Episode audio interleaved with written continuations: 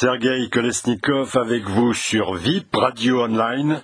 Voici le billet numéro 23 du 3 mars 24, le nouvel état du monde en 2024. Alors la défaite historique de l'OTAN, bref des États-Unis dans leur guerre contre la Russie en Ukraine, est en train de changer radicalement le paysage géopolitique mondial. Nous assistons à la grande bascule. La disparition progressive de l'hégémonie des États-Unis, même s'ils sont gagnants à court terme, on va le voir, et de leurs vassaux, car l'Europe, elle, va très très mal. Et enfin, à l'émergence d'un nouvel ordre multipolaire, celui des BRICS, plutôt orienté sur la paix et la prospérité économique. C'est ce que je vais examiner aujourd'hui. Alors, la guerre d'Ukraine n'aura finalement jamais été comprise en Europe par les grands experts militaires galonnés des télévisions mainstream. Sur le terrain, disait-on encore euh, voici peu, le front est gelé comme en 1916 euh, à l'époque de Verdun. Personne ne peut avancer. Bourde monumentale. L'armée russe était en large infériorité numérique à l'été 2022. Elle avait attaqué sans y être préparée. Avait choisi de se replier sur une ligne de défense infranchissable, le temps de mobiliser des renforts, et euh, pour réduire en poudre les vagues d'assaut disparates que Zelensky lançait stupidement à l'abattoir comme à Bakhmut. Aujourd'hui, l'OTAN s'est lassée.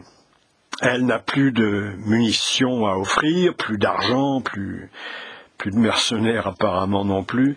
La guerre est donc perdue pour Kiev et son allié, entre guillemets, américain, se désengage en lui faisant porter le chapeau de la défaite. Ah bah oui, c'est quand même des soldats ukrainiens qui combattaient pour l'essentiel, donc euh, ils n'y sont pour rien.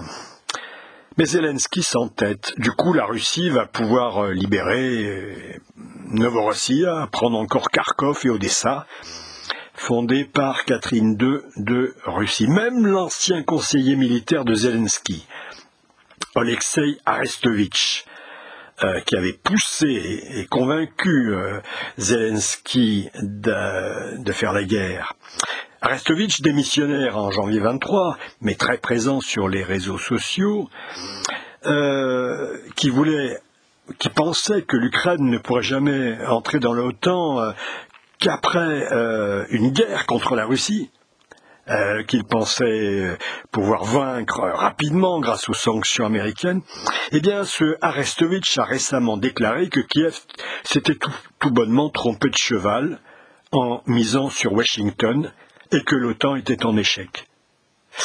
Sans doute ce brave Arestovitch venait-il de comprendre que l'Amérique n'a pas d'amis, mais seulement des intérêts. En effet, du côté américain, la guerre d'Ukraine, même si elle est perdue pour Kiev, a permis à Washington d'atteindre plusieurs objectifs majeurs. Grâce à elle, l'impérialisme américain a pu casser la coopération UE-Russie qui était en train de s'installer, avec les investissements français sur le marché de la Fédération de Russie, avec des dizaines euh, d'entreprises et des projets euh, faramineux, euh, pas seulement sur le secteur du pétrole, mais dans tous les secteurs de l'économie, et avec le gazoduc Nord Stream 1 et 2, pour alimenter l'économie allemande notamment et accessoirement toute l'Europe. Bref, le risque d'un axe Paris-Berlin-Moscou, c'est-à-dire le cauchemar de toujours de l'oncle Sam, car l'Europe alors lui aurait échappé et l'oncle Sam euh, se serait réduit à son périmètre euh, ultime, c'est-à-dire celui des États-Unis d'Amérique. Deuxièmement, les États-Unis ont réussi à ruiner l'économie européenne, mais c'est leur concurrent, c'est ce qu'ils voulaient.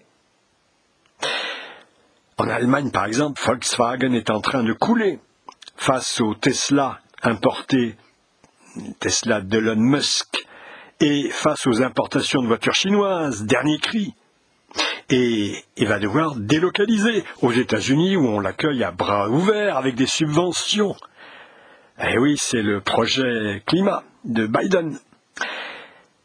Et euh, ils ont ruiné donc euh, l'économie européenne et ils ont repoussé le risque de voir le statut international de l'euro détrôner celui du dollar. Bref, si Trump avait réussi à se protéger économiquement de la Chine, on se souvient de sa guerre douanière avec Pékin. En revanche, Biden, euh, l'air de rien, a quand même réussi à mettre à bas ses principaux concurrents européens et à relancer l'économie US euh, avec sa fameuse transition énergétique dans laquelle il a mis plus de 400 milliards de dollars. Troisièmement, Washington s'est approprié le marché européen du gaz.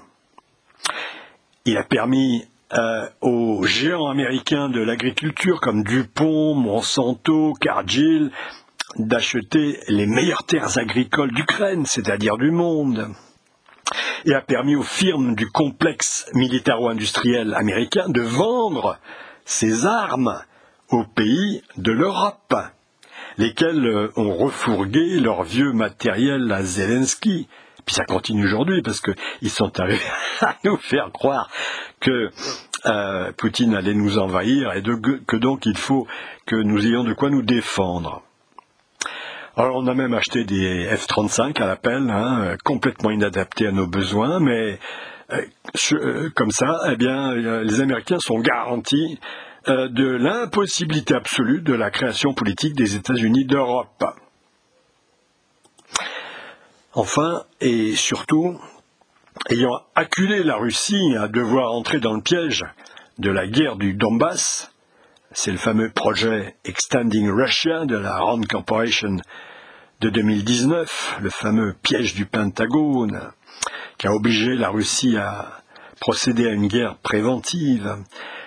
L'Amérique a réussi à obliger la Russie à produire un effort de guerre monumental, très coûteux, et en plus fratricide. Eh oui, parce que l'Ukraine et la Russie, c'est le même monde à l'origine qui remonte à la Rousse de Kiev. Et tout ça sans avoir dû risquer un seul GI. Ah, du grand art. Alors aujourd'hui, l'oncle Sam se désengage après avoir, comme d'habitude, semé le chaos, la mort, la misère, en laissant la facture à l'UE, qui devra payer euh, pour une Ukraine euh, évidemment insolvable. Le général Millet, chef d'état-major en poste jusqu'au 29 septembre 2023, qui avait reconnu euh, l'impossibilité de reprendre militairement le Donbass, et laissé entendre dans son discours d'adieu que Trump était un dictateur en herbe, bah, le même s'est maintenant déclaré ouvertement favorable au terrorisme contre les civils russes euh, que l'on voit euh, s'abattre aujourd'hui sur euh, les frontières qui bordent l'Ukraine de l'Est. Eh oui, pour les Yankees, tous les moyens sont bons. Passons à Kiev maintenant. Alors là, ce sont des jours délicats qui se préparent pour Zelensky. Euh, Lloyd Austin, le secrétaire américain à la Défense, il était arrivé le 11 décembre, officiellement pour assurer tout le monde du soutien américain. En fait, euh, pour briefer Zelensky, l'avertir qu'il qu'il allait avoir à gérer seul la fin de la guerre. Déjà, David Cameron, ancien Premier ministre britannique et euh, renommé actuellement euh, ministre des Affaires étrangères du Royaume-Uni, était déjà venu dans la capitale ukrainienne le 17 novembre pour préparer le terrain. À faut dire, il n'a pas perdu de temps, il avait été nommé le 13. Pour l'heure, il est certain qu'à Kiev, l'atmosphère est quelque peu délétère, dirons-nous. Le chef d'état-major ukrainien Zaloujny ouvertement opposé à Zelensky, a carrément avoué que la contre-offensive avait totalement échoué. et il sera limogé en février 24. Son bras droit a curieusement été tué en, ouvrant un cadeau piégé le jour de son anniversaire.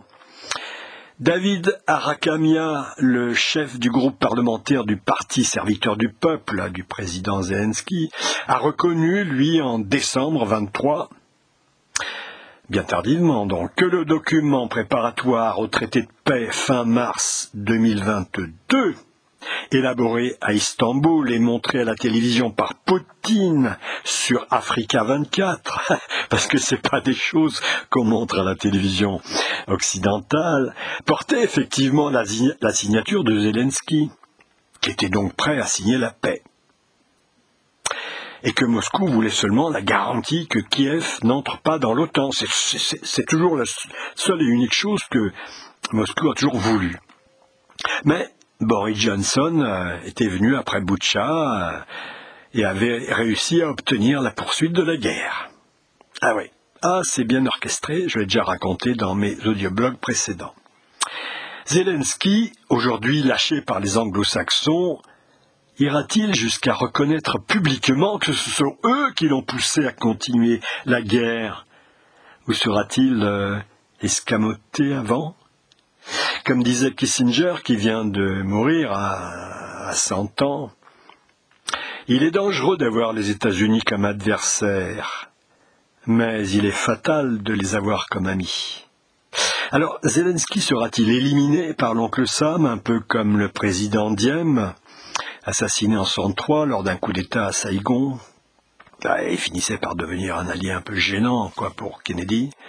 Sera-t-il euh, assassiné au contraire par les ces encombrants alliés néo-nazis de Kiev, qui eux sont prêts à engloutir tout le pays dans la défaite façon, façon Hitler, et qui ont prévenu Zelensky qu'il n'avait pas intérêt à, arrêter la guerre, ou tout simplement sera-t-il écarté en douceur par Zaloujny, très populaire, lors prochaines élections Ou bien encore prendra-t-il la fuite en Égypte ou en Argentine? Bon, l'avenir nous l'apprendra en tout cas, les paris sont ouverts. Du côté européen maintenant, la guerre d'Ukraine aura ruiné nos économies et nos courants d'échange commerciaux, touristiques, culturels, politiques, de même que nos projets industriels avec la Russie. L'Union européenne a préféré acheter euh, trois fois plus cher le gaz russe sous forme de GNL venant par l'Inde ou la Turquie que par directement par le Nord Stream ou, euh, ou du GNL américain. Elle a dépensé 185 milliards de dollars de plus de gaz que s'il n'y avait pas eu de sanctions mais mise en marche du Nord Stream.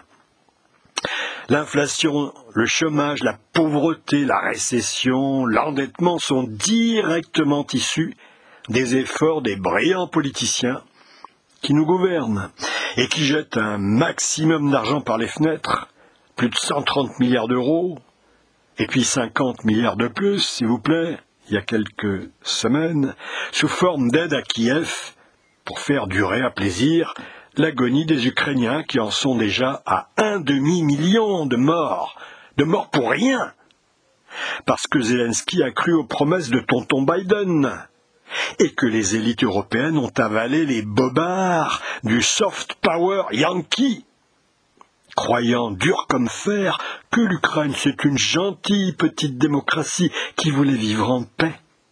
Alors que les États-Unis y ont installé avec la CIA un régime policier totalitaire et sanglant par le coup d'État du Maïdan de 2014, avec la petite idée derrière la tête de l'envoyer combattre au Donbass. Eh ben oui, nos politiciens croyaient que Poutine c'est Hitler, alors que pendant 15 ans, c'est long 15 ans, Poutine au contraire a patienté en tâchant d'obtenir de Washington un traité sur une architecture de sécurité, de paix en Europe. Et ça, malgré les mensonges de l'oncle Sam sur la non-extension de l'OTAN à l'Est, et malgré la non-application du traité de Minsk en violation complète du droit international. Croyant enfin que Poutine aurait violé ce même droit international, mais ce droit international commande au contraire à l'ONU la responsabilité de protéger, qui a été adoptée en 2005, c'est-à-dire de protéger les républiques du Donbass du génocide de Kiev depuis 2014, perpétré avec l'aide des USA et de l'UE. Eh oui, qui ont craché sur les accords de Minsk II alors, devant euh, l'ampleur de la catastrophe dans laquelle se dirige l'Europe titanique qui file droit sur l'iceberg, que ne voient même pas ces dirigeants progressistes type Macron, Scholz et Ursula von der Leyen, qui fabriquaient un deuxième mandat, histoire d'achever la catastrophe. Nombre de pays européens commencent à ruer dans les brancards et partout monte chez les peuples et les citoyens un refus de laisser l'Europe se suicider.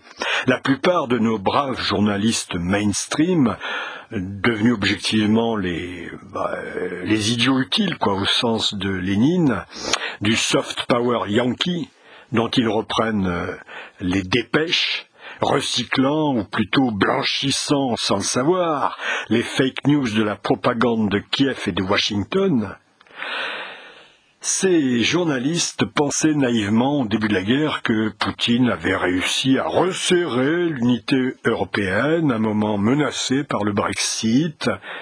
Ce sont des aveugles nés du politiquement correct, de l'atlantisme BCBG parisien type euh, Sciences Po d'où ils sortent. Ils ne comprennent pas ce qui se passe et parlent, ces braves couillons comme on dit dans le midi, d'une montée du populisme, quand ce n'est pas une montée de l'extrême droite, alors que la peste de l'impérialisme américain et le choléra de l'islamo-gauchisme d'extrême gauche, ah, ça il ne le voit pas du tout.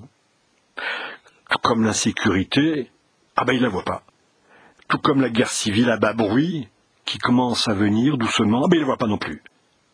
Ces journalistes médiatisés et aveugles ne font jamais que relayer, en somme, la folie de certains intellos et universitaires qui finissent de se ridiculiser, soit dans le wokisme, soit dans une russophobie maladive, soit dans un bavardage insipide, mais correct, pour dire que Poutine ne va pas se contenter de l'Ukraine, mais qu'il veut avaler les Pays-Bas, la Pologne, reconstituer l'URSS et pourquoi pas venir tremper ses fagnons jusque sur l'Atlantique. Ils ont tellement intériorisé le point de vue américain qu'ils sont devenus incapables d'apercevoir la réalité et l'existence de l'impérialisme américain qu'ils confondent avec un organisme de bienfaisance. Ils sont tout simplement infoutus de comprendre sur le plan intellectuel que l'oncle Sam est en train de détruire ce qu'il reste de la prospérité européenne et sont trop aveuglés par leur haine anti-russe pour réaliser que la Russie actuelle, qu'ils confondent avec l'URSS parce que voilà, faut pas trop les chercher sur ce terrain-là, ils sont complètement ignares. Eh bien, que la Russie actuelle ne fait jamais que résister aux Yankees, qui veulent la couper en morceaux. Eh oui, ils savent pas que l'histoire et la culture russe représentent un contre-modèle séculaire de celui de l'Occident, qui n'a pas que le, modèle de l'Occident. Et justement, les BRICS euh, euh, suivent plutôt le modèle de la Russie. Et dans leur délire, ils pensent que justement ce modèle de l'Occident est, est, universel et qu'ils ont le droit, le droit d'aller mettre le feu et le sang partout pour, euh, comme disent les Américains, installer la démocratie. Dans le sillage d'Hillary Clinton, la première finalement qui aura eu le courage ou la bêtise de, raconter tous ces inepties, ils écrivent que Poutine c'est Hitler et qu'il faut l'arrêter avant avant que lui et son ami chinois, c'est-à-dire Xi Jinping, ne réduisent l'Europe en esclavage. Bah oui, euh, l'université française, euh, elle a contribué à forger le savoir depuis le Moyen Âge. Et puis maintenant, euh, voilà, elle sombre dans un crétinisme sénile. Ah oui, c'est triste. Mais quittons la folie de certains de, nos universitaires pour retrouver le réel, la terre ferme. Notre pauvre Occident, euh, malmené depuis les années 80 par des groupuscules ultra minoritaires, aux passions diverses, que ce soit l'environnement, l'égalitarisme forcené, la défense des minorités ethniques, sexuelles, sociales, etc. En fait, euh, des militants tous plus ou moins reliés à de vieilles racines marxistes. C'est pourquoi je nomme cette réalité euh, le bolchevisme dans les têtes, et euh, qui ont réussi à s'arroger le pouvoir idéologique grâce à leur osmose avec le monde des médias, et à leur emprise sur le pouvoir judiciaire, avec, euh, ben oui, parce que les juges sont largement marxisés. Notre vieille société, hier démocratique, est aujourd'hui en voie de transition vers un système social de surveillance ou de contrôle social par l'idéologie woke. Ben, c'est-à-dire, en fait, euh, type chinois, quoi. Hein. Sauf, sauf que là-bas, c'est pas le wokisme. Nous sommes en démocratie, mais curieusement, le droit d'expression a disparu, au profit de la pensée unique. Nous sommes en démocratie, mais nous élisons des chefs que nous détestons. Je prends souvent l'exemple de Macron, vomi par 75% des Français, et brillamment réélu à 53% au deuxième tour en 2022. Nous sommes en démocratie, mais la souveraineté du peuple français est niée par Bruxelles, pouvoir non élu, qui nous impose son mode de vie. Nous sommes en démocratie, mais 80% du peuple est maintenu sous tutelle. Oui, mais c'est pour notre bien, diraient nos élites, si elles avaient le courage de parler franc. Alors, dans le réel, eh ben, notre bien, notre bonheur, s'appelle précarité, désespérance, pornographie, insécurité, crise, chômage, endettement, tsunami migratoire, assassinat au couteau dans la rue, éducation scolaire ouverte aux drag queens, fusillade dans les quartiers entre bandes de narcotrafiquants, voile obligatoire pour les filles qui souhaitent rester tranquilles dans les transports urbains, etc. pour vivre heureux, vivons cachés, disait Voltaire. Et la version moderne de cette maxime signifie euh, plus précisément caché derrière de hauts murs avec parlophone, caméras de surveillance, détecteurs de présence et gardes privés ou liens payants pour acheter une sécurité policière euh, toute relative. Et multiplication des contrats d'assurance, ah ben oui, encore du business, tous azimuts, langue de bois à tous les étages, réponses floutées aux interviews par peur des représailles, on est en démocratie, hein. Mais liberté totale, par contre, de circulation, d'action et de nuisance pour les criminels, les délinquants, les bandits, jamais inquiétés par la justice de la République et protégés même par des myriades euh, d'organisations non gouvernementales de l'humanitaire. Ah oui, spécialisées dans le bonheur des peuples. Bah, je ne sais pas pourquoi, mais il me semble que c'est quand même pas tout à fait ça la démocratie. Nos chefs divisent le monde en démocratie libérale et pays totalitaire. Ah ouais. Ça, c'est la culture woke orwellienne. En réalité, l'Occident est passé de la démocratie à l'oligarchie bureaucratique. Eh oui, la démocratie, c'est la souveraineté populaire, la liberté d'expression des citoyens et des partis politiques, la libre critique, le recours au référendum, la liberté de manifestation, etc. Oh ben, ça a existé après guerre au XXe siècle. Mais au XXIe, eh, si le peuple vote mal, comme en 2005 quand il avait refusé euh, de voter la Constitution européenne, ben on n'en tient pas compte.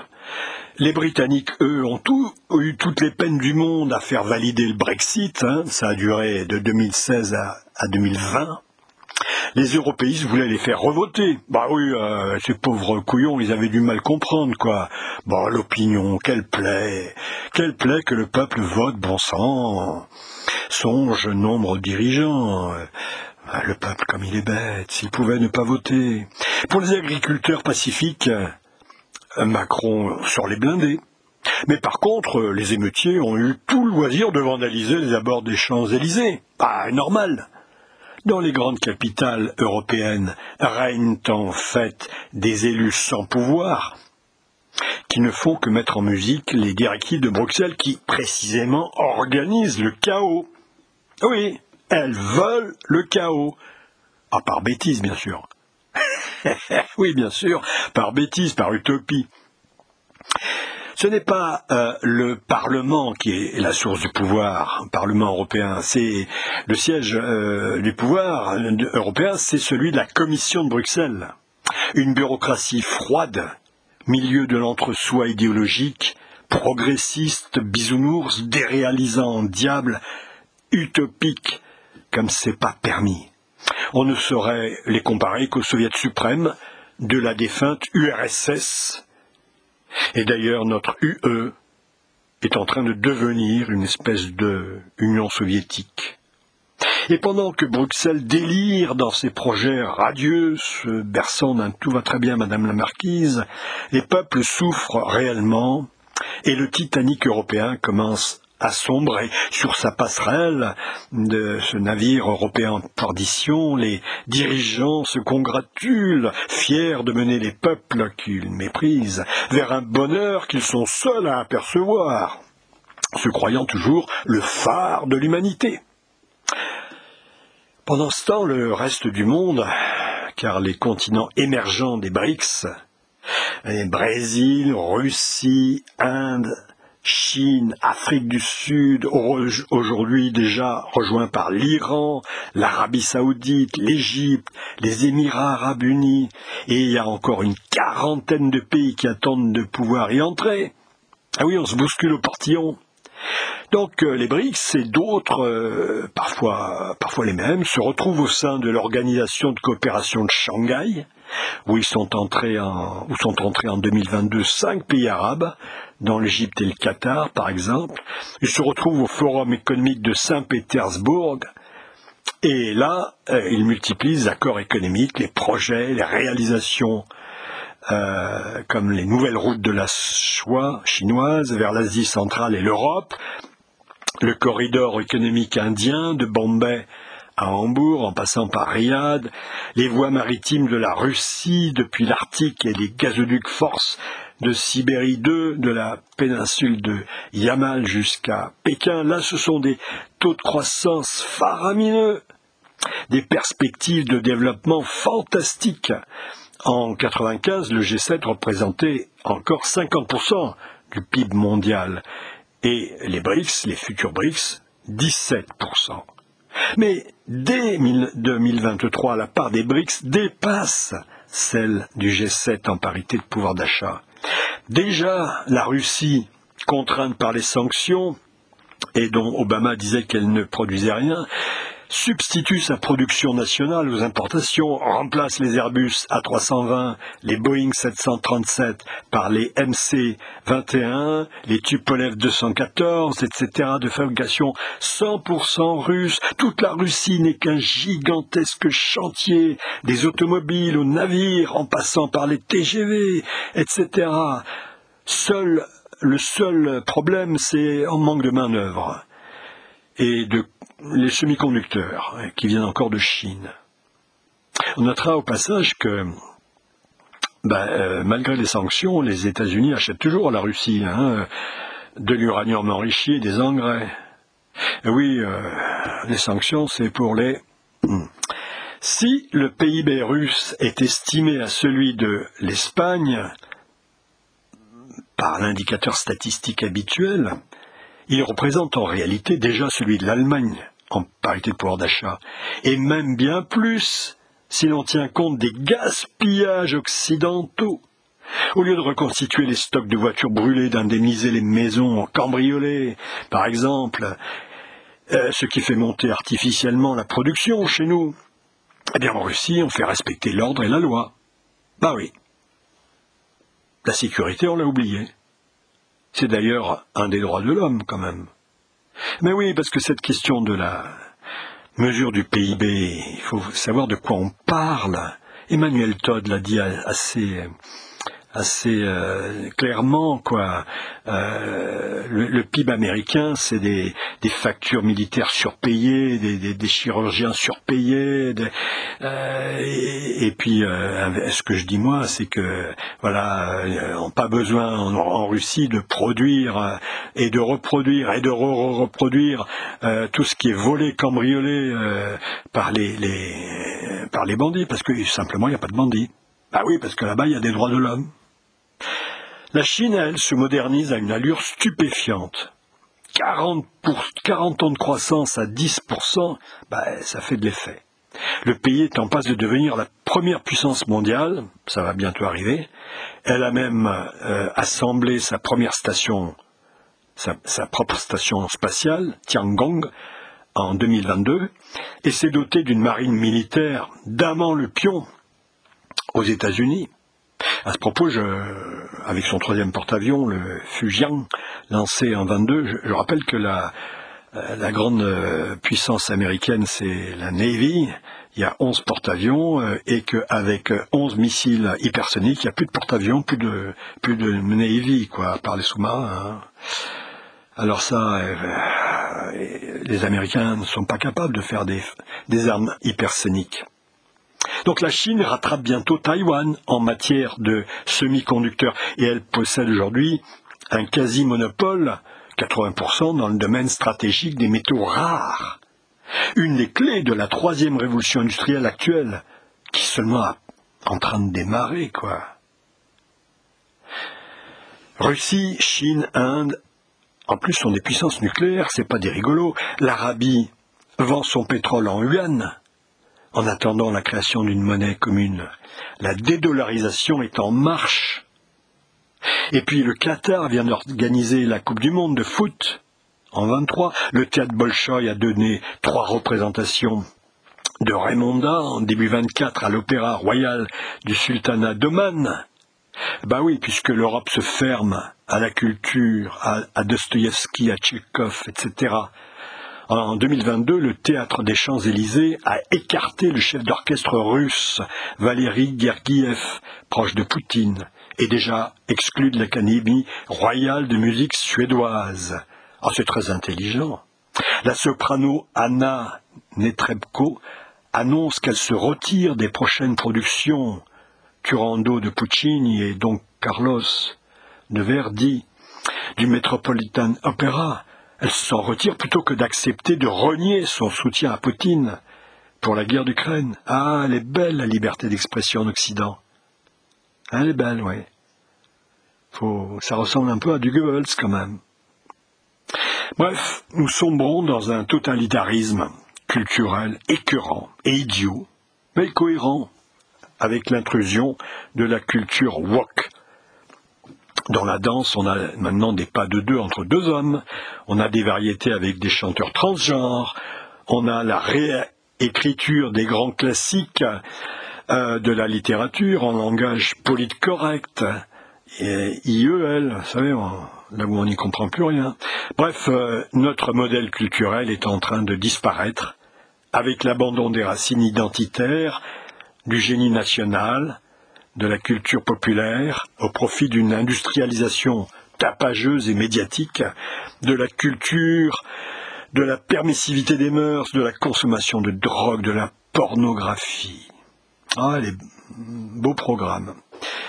Et cela, même si les commissaires politiques des néo-féministes de choc et autres Khmer verts de la pseudo-écologie euh, s'en prennent en parole dans les réseaux sociaux, euh, s'en prennent au harcèlement sexuel avec de faux airs de vierge effarouchée, mais c'est pour mieux masquer en fait une agressivité d'Amazon, pour euh, masquer l'agressivité du wokisme le plus totalitaire.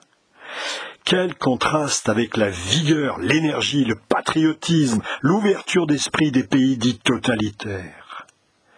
Par les idiots utiles de Bruxelles et de Washington. Ah, euh, moi je ne vais pas déménager à Pékin, c'est pas mon, c'est pas ma tasse de thé. Mais enfin, j'aimerais quand même vivre euh, en France, euh, selon le génie de la culture française, de la France éternelle. J'avais commencé ces chroniques radio depuis deux ans maintenant déjà par une analyse sans concession du point de vue des mondialistes style Macron, qui réfutait l'idée d'une culture française. Pour lui, la France est une espèce de terrain vague, ouvert à tous les vents, où se croisent, vont et viennent des personnes de toute origine et appelées à former un vaste marché pour le plus grand bénéfice de multinationales sans âme et niveleuses d'horizon. Et ce serait cela le grand progrès. Ouais. En réalité, c'est ça qui prépare la décadence des nations, leur ruine morale et éventuellement la guerre civile. Un certain Alex Garland a déjà tourné un film qui s'appelle Civil War sur les USA et qui va sortir en 2024. Parce qu'on en est là.